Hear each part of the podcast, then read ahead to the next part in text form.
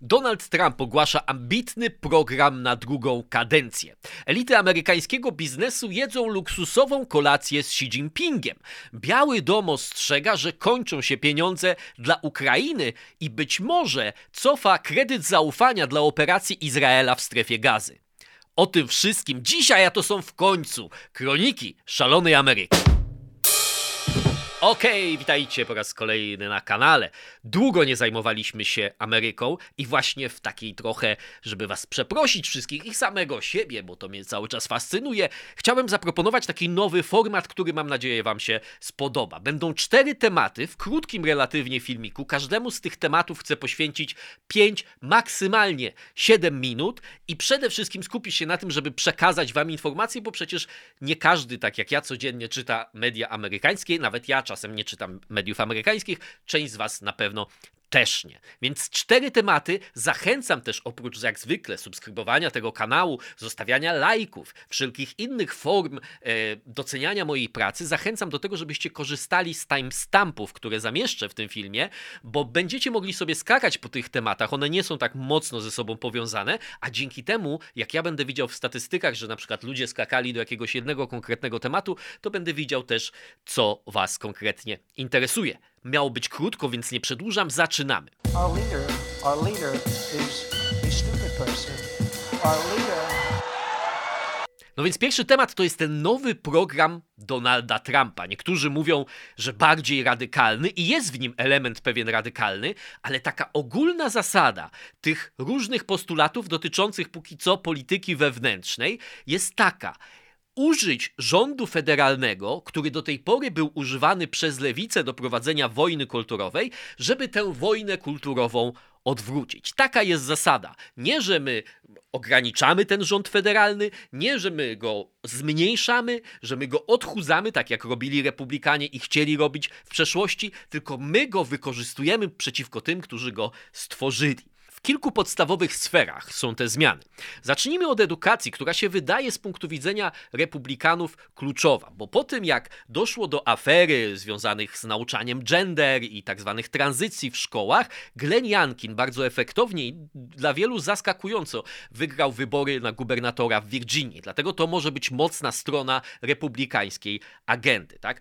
Postulaty są następujące. Stworzenie rządowego uniwersytetu American Academy, która dawałaby bachelor's degree, czyli stosunkowo można powiedzieć e, odpowiednik polskiego czy europejskiego licencjatu. Tak? I ona miałaby uczyć tego patriotyzmu, sponsorowałby ją rząd federalny, a środki byłyby wzięte, zabrane innym uczelniom tej wyższej edukacji ma też dotyczyć drugi postulat, by wprowadzić scentralizowane systemy egzaminacyjne i nowe standardy dla uczelni, tak żeby one broniły amerykańskiej tradycji, czyli żeby nie były już takie lewackie. W niższych e, strefach czy w niższych poziomach edukacji powinienem powiedzieć, nowe ciało certyfikujące nauczycieli wspierające tych, którzy uosabiają, i to jest dokładny cytat z agendy Trumpa, uosabiają wartości patriotyczne i wspierają amerykański sposób życia, odebranie środków federalnych szkołom, które uczą CRT, czyli Critical Race Theory, transgenderyzmu i innych niewłaściwych rasowych, seksualnych czy politycznych treści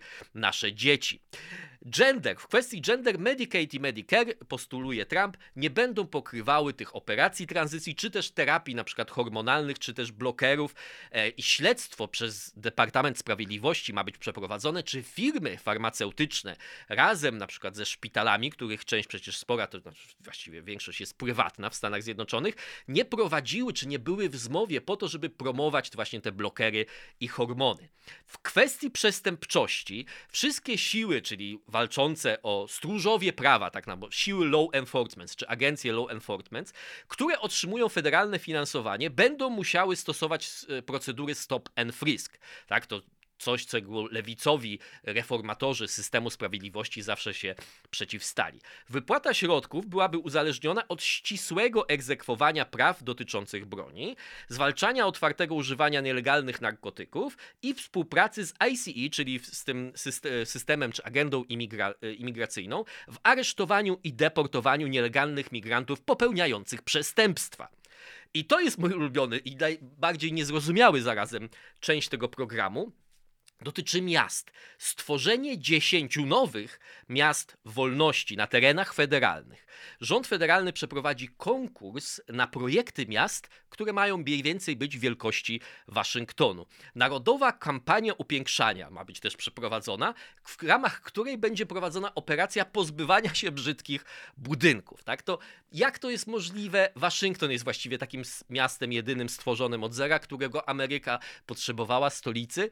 Czy taki projekt może się udać, to jest bardzo wątpliwe. Do tego tematu chciałem dodać kilka słów komentarza. Części prawicy ten program się podoba. To znaczy, że skoro lewica tak wiele robiła, to nie, nie możemy siedzieć tylko i mówić, ale pozwólcie nam być sobą i nas tak nie atakujcie, my też musimy odpowiedzieć atakiem.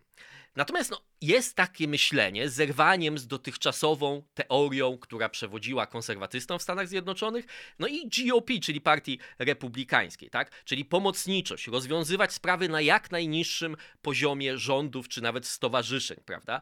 Jak najmniej rządu, jak to możliwe. Reagan mówił, rząd nie jest rozwiązaniem, rząd jest problemem. Drugi problem tej całej koncepcji jest taki, że te projekty federalne w spolaryzowanej dzisiaj polityce, takie wielkie, Biden też chciał być kolejnym e, Franklinem Delano Rooseveltem i wprowadzić swoje agendy New Deal, prawda? Ale problem był taki, że wiele z tych rzeczy nie mógł przej- e, przepchnąć przez kongres, a wiele tych wydatków federalnych musi być przez kongres zatwierdzone. I niektórzy powiedzą bardzo dobrze, bo mniej crazy pomysłów mamy realizowanych, tak? Natomiast Tutaj to jest temat też może na głębszą rozkminę, którą ja w jakimś momencie przeprowadzę. Dlaczego moim zdaniem Trump nie jest rozwiązaniem, tak? Oczywiście, jeśli ta władza federalna zostanie w jakiejś ramach czystki przereformowana i będzie teraz służyła wyborcom Trumpa, to oni będą mieli z tego tytułu jakieś korzyści. Natomiast trzeba pamiętać, że ta relacja z tą władzą centralną, obojętnie jaka ona jest i obojętnie jakiej grupie wyborców ona służy, ona zawsze ma charakter taki klientelistyczny, klientelistyczny paternalistyczny Tak? Trump już w 2016 roku podczas kampanii mówił w Michigan, oszukali was, ja wami się zaopiekuję. I Trump nie jest rozwiązaniem, tak mówiąc po prostu, dlatego, że problemem tych wyborców Trumpa często, tych ludzi gorzej często wykształconych itd., tak itd., tak nie jest to tylko to, że w szkole uczą CRT na przykład, tylko że oni sami zostali w pewnym sensie zdegenerowani już przez kulturę, która sprawia, że wśród na przykład kobiet, podam tylko jedną statystykę, żeby za długo o tym nie mówić, wśród kobiet z wyższym wykształceniem co dziesiąte dziecko rodzi się w związku pozamałżeńskim. Wśród kobiet bez wyższego wykształcenia, czyli statystycznie tych, które częściej głosują na i prawicę i na Trumpa, 50 chyba 8% rodzi się poza związkiem małżeńskim, a to oczywiście ma swoje konsekwencje potem dla dalszego wychowania tego dziecka. Więc to, czego potrzebuje nie tylko tej scentralizowanej polityki i wiary w naszego misjona, mis, tego mesjasza tak, politycznego, ale potrzebuje też odbudowy takich podstawowych struktur. A to często właśnie ta scentralizowana władza niszczy te lokalne stowarzyszenia, które już nie muszą nikomu pomagać, bo kobieta na przykład samotna dostaje świadczenia od państwa i tak dalej, i tak dalej. Koniec tego tematu.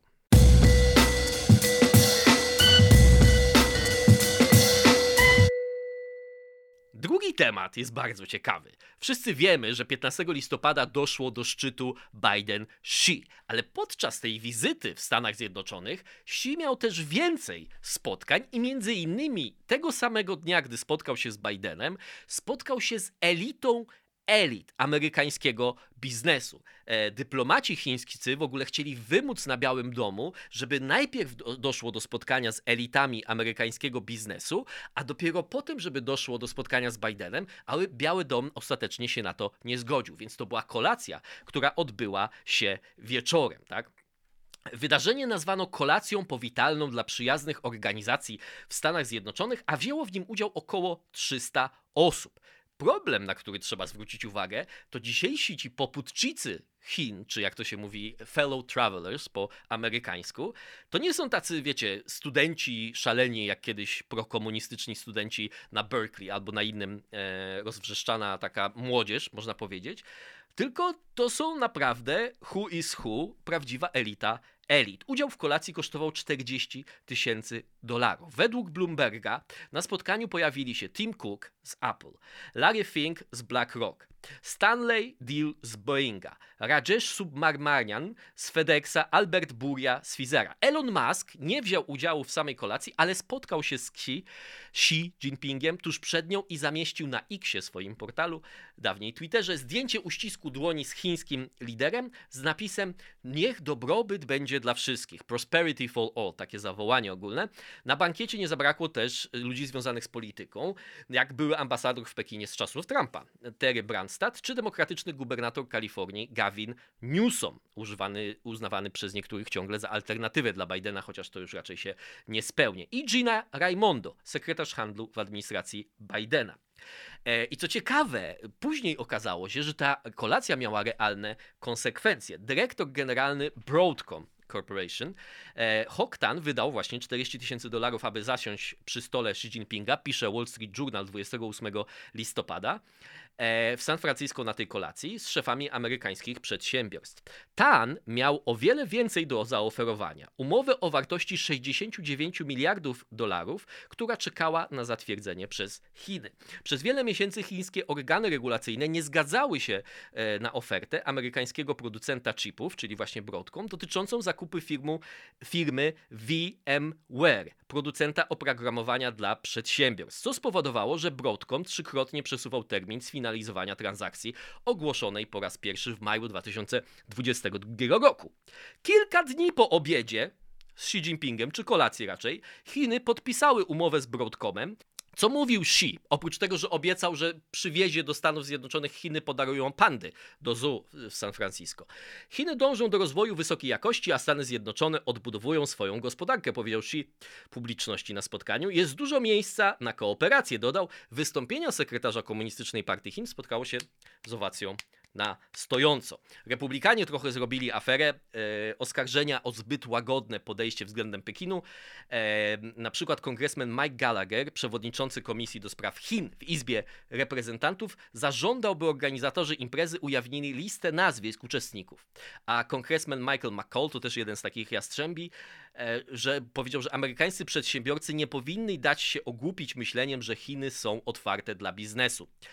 E, no i oczywiście pytanie, które tutaj sobie można dać w ramach komentarza do tej sprawy, czy sprawa e, Chin i tego uwikłania amerykańskiego biznesu z Chinami na przykład stanie się główną treścią e, kampanii Donalda Trumpa? To jest bardzo ciekawe pytanie, szczególnie biorąc pod uwagę, jak e, przemożny w tej chwili wpływ na prawicę ma Elon Musk jako nie tylko właściciel Platformy X, ale też jako człowiek, który w pewnym sensie tworzy pewną metanarrację. Kiedyś byśmy e, musieli to nazwać. Więc Biały Dom realnie, a pamiętajmy, że rodzina Bidenów sama ma swoje związki z Chinami, to nie jest taka prosta sprawa.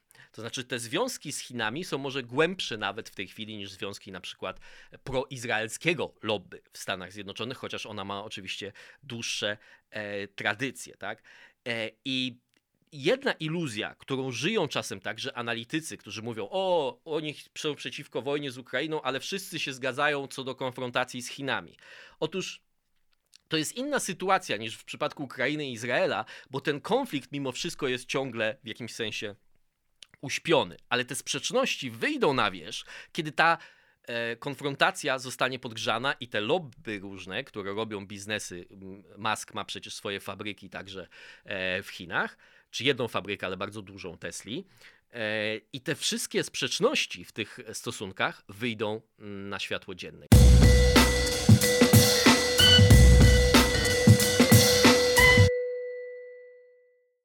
Ok, i przechodzimy do trzeciego tematu co się dzieje ze wsparciem dla Ukrainy. Jak wiemy, już jakiś czas temu Joe Biden zaproponował ten wielki pakiet wsparcie Ukra dla Ukrainy razem ze wsparciem dla Izraela, pewną cząstką na wzmocnienie Pacyfiku i też pewną cząstką na wzmocnienie południowej granicy Stanów Zjednoczonych. 106 miliardów dolarów w sumie, ale 60 z tego miało być dla Ukrainy i do tej pory problem jest nierozwiązany. Dzisiaj e, Biały Dom wysłał list ostrzegawczy do kongresmenów, którzy ciągle nie chcą, nie chcą tego przepchnąć czy uchwalić czegoś, co byłoby przedłużeniem wsparcia dla e, Ukrainy. I tak czytamy o tym liście w e, Financial Times. Biały Dom bez ogródek ostrzegł, że Stanom Zjednoczonym wkrótce zabraknie środków na pomoc Ukrainie do końca roku, stwierdzając, że niezatwierdzenie przez kongres nowego wsparcia będzie oznaczało okulawienie tak, Ukrainy na polu walki. Nie capping. Przetłumaczyłem to jako okulawienie, bardzo mi przykro. Ostrzeżenie, czy te, autorką tego listu była Shalanda Young, dyrektor do spraw budżetu Białego Domu.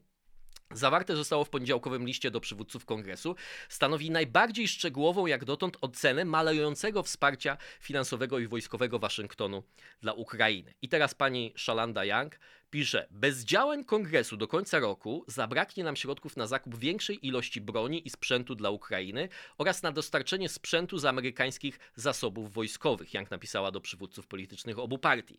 Nie ma magicznej puli środków, bo ciągle uchwalone wcześniej wsparcie było do tej pory wykorzystywane i już dobiega prawie zera. Ona mówi, nie ma prawdziwej, nie ma magicznej puli e, środków finansowych, które pozwoliłyby sprostać temu momentowi. Skończyły nam się pieniądze i prawie skończył się czas, napisała. E, I podkreśliła, że brak dalszego wsparcia będzie oznaczało uprawdopodobnienie, zwiększy prawdopodobieństwo militarnych zwycięstw Rosji. Republikanie rozgrywają to między sobą. Pamiętajmy, że niedawno wymienił się speaker Izby Reprezentantów i McConnell e, w Senacie, który wcześniej został właśnie w całej tej akcji przegłosowany i osłabiony, doszedł do pewnego porozumienia z Mike'em Johnsonem, że oni wspólnie zaproponowali takie połączenie wsparcia dla Ukrainy ze wzmocnieniem południowej granicy i z ograniczeniem migracji. Tak?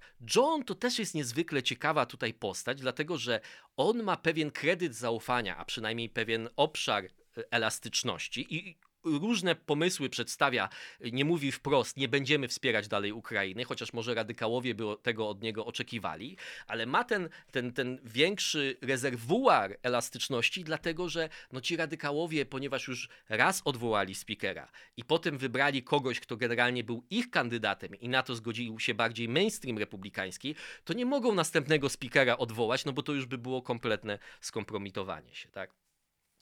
Natomiast ciekawe jest w tym kontekście to, czy Bidenowi naprawdę zależy na tym, żeby przepchnąć jak największe wsparcie dalsze dla Ukrainy.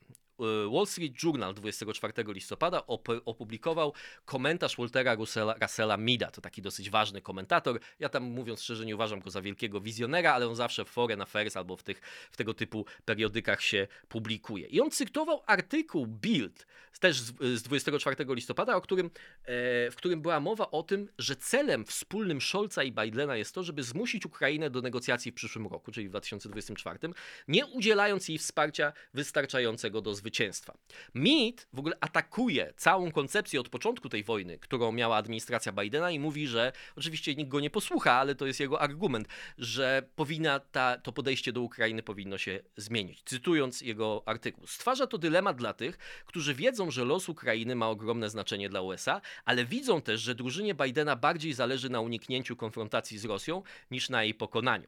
Sprzeciwianie się pomocy dla Ukrainy oznacza zapewnienie Rosji zwycięstwa, ale finansowanie podejścia Bidena niewiele pomoże, aby temu zapobiec, a wręcz jeszcze bardziej osłabi poparcie społeczne dla globalnego zaangażowania Ameryki. I teraz warto o tym społecznym poparciu powiedzieć, bo to jest moim zdaniem zawsze tło, które decyduje o tym, jak politycy się zachowują w danej sprawie i to coraz bardziej odgrywa moim zdaniem większą rolę niż to miało miejsce w przeszłości. To jak społeczeństwo reaguje na poszczególne konflikty i jak do tego jest dopasowywana polityka obydwu partii. Sondaż e, AP, czyli Associated Press i e, NORC z początku listopada. 45% Amerykanów uważa, że rząd USA wydaje zbyt dużo na pomoc dla Ukrainy. I ta liczba się zmniejszyła e, w porównaniu z październikiem, bo tam to było 52%. Ale e, ta zmiana głównie wynika ze złagodzenia stanowiska przez republikanów, co też jest niezwykle ciekawe. W, w październiku 69% republikanów uważało, że za dużo rząd USA pomaga Ukrainie, a w e, listopadzie tylko 59, czyli o 10 punktów procentowych mniej. Można z tego wyciągać jakieś wnioski, ale to już zostawię wam. Być może rzeczywiście jest tak, że stwierdzili, że już zbyt mocno blokują to finansowanie republikanie w Izbie Reprezentantów. Natomiast e, ciekawe jest coś takiego. Pomimo tego, że jest jakby trochę zwiększone poparcie dla Ukrainy, to dla mnie kluczowym e, fragmentem tego sondażu jest to, kiedy on mówi o poparciu generalnie dla zaangażowania Ameryki na świecie. W porównaniu z wrześniowym sondażem AP Nork, e, Amerykanie nieco częściej twierdzą, że Stany Zjednoczone powinny odgrywać mniej aktywną rolę w, w rozwiązywaniu problemów świata. E, Nieco mniej niż połowa, też 45%, uważa, że Stany Zjednoczone powinny być mniej zaangażowane w porównaniu z tylko 33%, 33% we wrześniu. Czyli tu mamy 12 punktów procentowych więcej uważa, że Stany robią za dużo, że za, za, za dużo problemów świata e, jest na ich głowie. E, Zaledwie 16% demokratów, i to jest kluczowe, uważa, że Stany Zjednoczone powinny przyjąć bardziej aktywną rolę w porównaniu z 29% we wrześniu. I teraz kilka słów komentarza do tego tematu. Otóż, więc istnieje interpretacja, w której opór kreowany przez republikańską większość w Izbie Reprezentantów jest Bidenowi na rękę.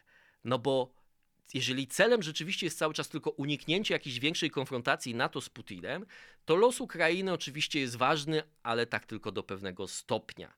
Pamiętać też trzeba o tym, że ta antyrosyjskość demokratów, i to widać w tym sondażu, który mówi, że tylko 16% demokratów uważa, że Stany powinny robić więcej. Jest tak naprawdę być może chwilowa. To znaczy, ona wynikała z całej kampanii Russia Gate przeciwko Trumpowi, że Rosja jest zła, bo Trump jest zły, Trump jest zły, bo Rosja jest zła i tak dalej, i tak dalej, i tak dalej. Natomiast instynktownie, i o tym należy pamiętać, ci wszyscy ludzie, którzy są w tej administracji, duża, spora z nich część, na przykład Antony Blinken, to są ludzie epoki resetu. I ta epoka resetu tej towarzyszyła też filozofia administracji Obamy, że Ameryka generalnie, Ameryki na świecie powinno być trochę mniej że za dużo robi Ameryka, bo i czasem to robi źle.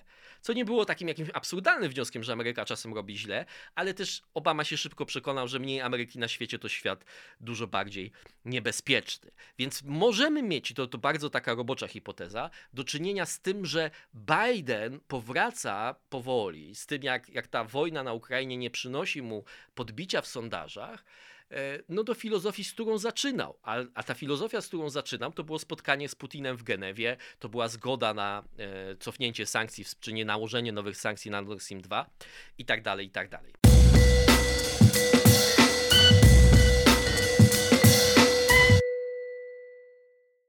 Dobrze, czwarty i ostatni temat to Izrael, ale tylko w kontekście polityki administracji amerykańskiej, bo to będzie oczywiście bardzo ciekawe. Tło oczywiście wszyscy znamy, była ta umowa o wymianie zakładników na więźniów, czy część z nich, tych więźniów oskarżona o terroryzm e, Hamasu chwilowe zawieszenie broni, które już dobiegło końca. E, I co teraz się dzieje w związku z tym? Te, większość tych informacji pochodzi jeszcze z czasu, kiedy to roz, zawieszenie broni trwało. Natomiast mówimy o podejściu administracji Bidena do Izraela, które zaczyna się zmieni zmieniać i szczególnie ta bardzo proizraelska amerykańska prawica, tradycyjnie konserwatywna, czyli takie ośrodki jak Commentary Magazine, jak National Review, tablet magazyn to jest po prostu magazyn żydowski i tak dalej, mówią, że coś się bardzo zmieniło. Kanał 12, to jest kanał izraelski telewizyjny, Axios i Reuters przedstawiły szczegóły spotkania Blinkena z gabinetem, czyli sekretarza stanu, e, dyplomaty Bidena, e, z gabinetem wojennym w Izraelu. Dyrektor generalny Fundacji Obrony Demokracji, Mark Dubowicz, to też oczywiście proizraelski Amerykanin, przedstawia pełniejszy zapis rozmowy sekretarza Blinkena z szefem izraelskich sił zbrojnych Hercim Halevi, w którym czołowy amerykański dyplomata przedstawia Izraelowi coś, co brzmi jak y, ultimatum. I teraz ta rozmowa, którą opublikował pan Dubowicz, tak? Blinken mówi tak. Nie możecie działać w południowej Gazie, tak jak robiliście to na północy. Tam są 2 miliony Palestyńczyków. Musicie ewakuować mniej ludzi z ich domów, być bardziej precyzyjnymi w atakach, nie uderzać w ośrodki ONZ i upewnić się, że tam jest wystarczająca ilość bezpiecznych miejsc dla cywilów. A jeśli nie, wtedy nie atakować tam, gdzie jest cywilna populacja. I teraz zadaję pytanie Halewiemu. Jaki jest wasz system operacyjny? Halewi odpowiada: Działamy zgodnie z szeregiem wytycznych, proporcjonalnością, rozróżnieniem, prawami wojny. Były sytuacje, w których atakowaliśmy zgodnie z tymi wytycznymi i sytuacje, gdzie zdecydowaliśmy się nie atakować, bo czekaliśmy na lepsze warunki. Tak? I to jest kluczowa teraz część tej rozmowy. Joachim Galant, czyli minister obrony, mówi: Całe społeczeństwo Izraela jest zjednoczone w celu rozmontowania Hamasu, nawet jeśli zabierze to miesiące. I Blinken mu odpowiada, według tej relacji, nie wydaje mi się, byście mieli kredyt na to. Jak rozumiem, można powiedzieć kredyt zaufania. Czyli my nie będziemy tych waszych działań już dłużej żyrować.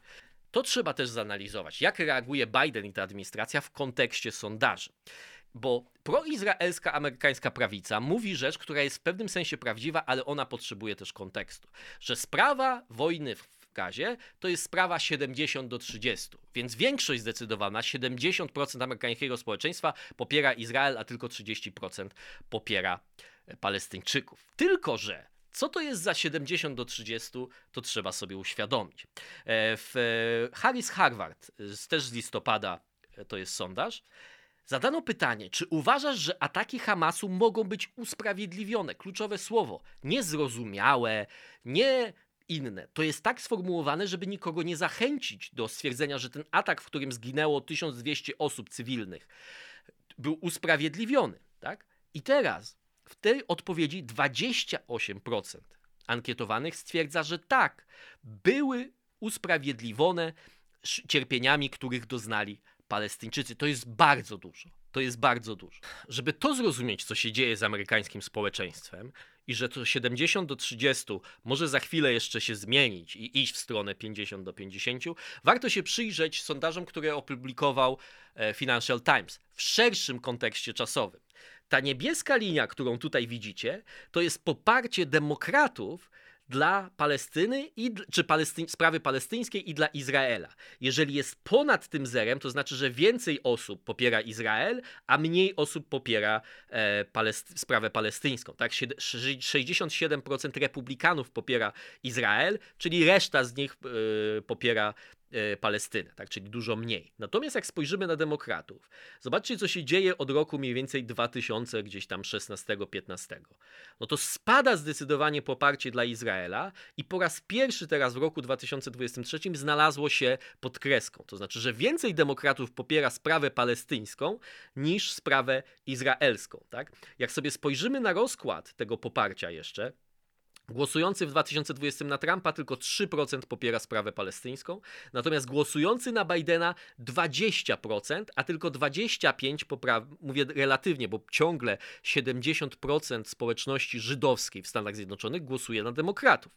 E, więc to jest bardzo ciekawa e, sprawa. Tak? 20% popiera sprawę palestyńską, więc te rzeczy są prawie że prawie że na równi. Tak? I teraz warto się zastanowić, co z tego wynika. Gdybym był kampanijnym doradcą Bidena, to z y, po prostu gorączką na czole patrzyłbym na poszczególne stany, kluczowy stan z dużą mniejszością, na przykład muzułmańską, znaczną, może nie decydującą, ale znaczną, to jest Michigan, prawda? I teraz w każdym ze stanów ta sytuacja, rozkład między tymi 20 i 25% może być inny, bo nie zawsze ci sami ludzie mieszkają w tych samych miejscach. A Biden wiadomo, że wygra wybrzeża, gdzie żyje spora część społeczności żydowskiej. Natomiast pytanie, co będzie w tych wewnętrznych e, stanach. I to może mu naprawdę dostarczać sporej e, da, jakby dawki takich problemów. Tak? Teraz na koniec już zupełnie to komentarz. To jest tak, że oczywiście e, amerykańscy Żydzi i prożydowskie środowiska mówią o zdradzie, natomiast to nie jest tak do końca, że ten stanowisko Blinkena, Bidena jest zupełnie bez sensu. Tak? Znaczy dla mnie ono jest zrozumiałe, ja się mogę z nim nie zgadzać, ale do pewnego stopnia jest zrozumiałe. Tak? No bo Izrael kazał się wszystkim ewakuować na południe, a teraz mówi, że na południu ewakuował się też Hamas, więc tam musi przeprowadzić akcję. I gdzie ci ludzie mają się dalej ewakuować? To jest jedno pytanie. Drugie pytanie to jest ciągle nierozwiązany problem, co ma się stać z gazą w przyszłości. Tak? Drugi komentarz jest taki, że to nie byłby pierwszy przypadek w historii Izraela, że on nie odnosi zdecydowanego militarnego zwycięstwa, które potem przekłada się na zdecydowane polityczne zwycięstwo. Tak? Do pewnego stopnia tak było z konsekwencjami wojny sześciodniowej w 1967 roku, ale też tak było na przykład z pierwszą wojną z Libanem w 1982 roku, kiedy pozwolono pod wpływem amerykańskich dyplomatów ewakuować się Arafatowi i przywództwu OWP z Bejrutu, prawda? Chociaż Izraelczycy by chcieli pewnie czegoś innego i niestety, znaczy niestety albo stety, jakkolwiek to oceniać, takie częściowe rozwiązanie też pewnie będzie towarzyszyło zakończeniu tej wojny i na to będzie miało wpływ też te zmiany wyborcze w Stanach Zjednoczonych. Dobrze, moi drodzy, bardzo Wam dziękuję. Przypominam o komentowaniu, przypominam o pozostawianiu serduszek. E, jak e, zostawiacie serduszka, to podobno po pierwszej minucie trzeba już po prostu wszyscy teraz żyjemy spiskowymi teoriami na temat algorytmu YouTube'a. Ja nawet nie wiem, czy to jest spiskowa teoria, ale już jak, jak już w to weszliśmy, to już idźmy dalej. Po pierwszej minucie zostawiajcie serduszka, zostawiajcie komentarze dłuższe niż 7 słów a w ogóle to bawcie się z, ze swoimi dziećmi i szanujcie się nawzajem. To jest mój przekaz na dziś. Dobra, zmęczyłem się, bo było strasznie dużo informacji. Mam nadzieję, że to docenicie. Do zobaczenia wkrótce.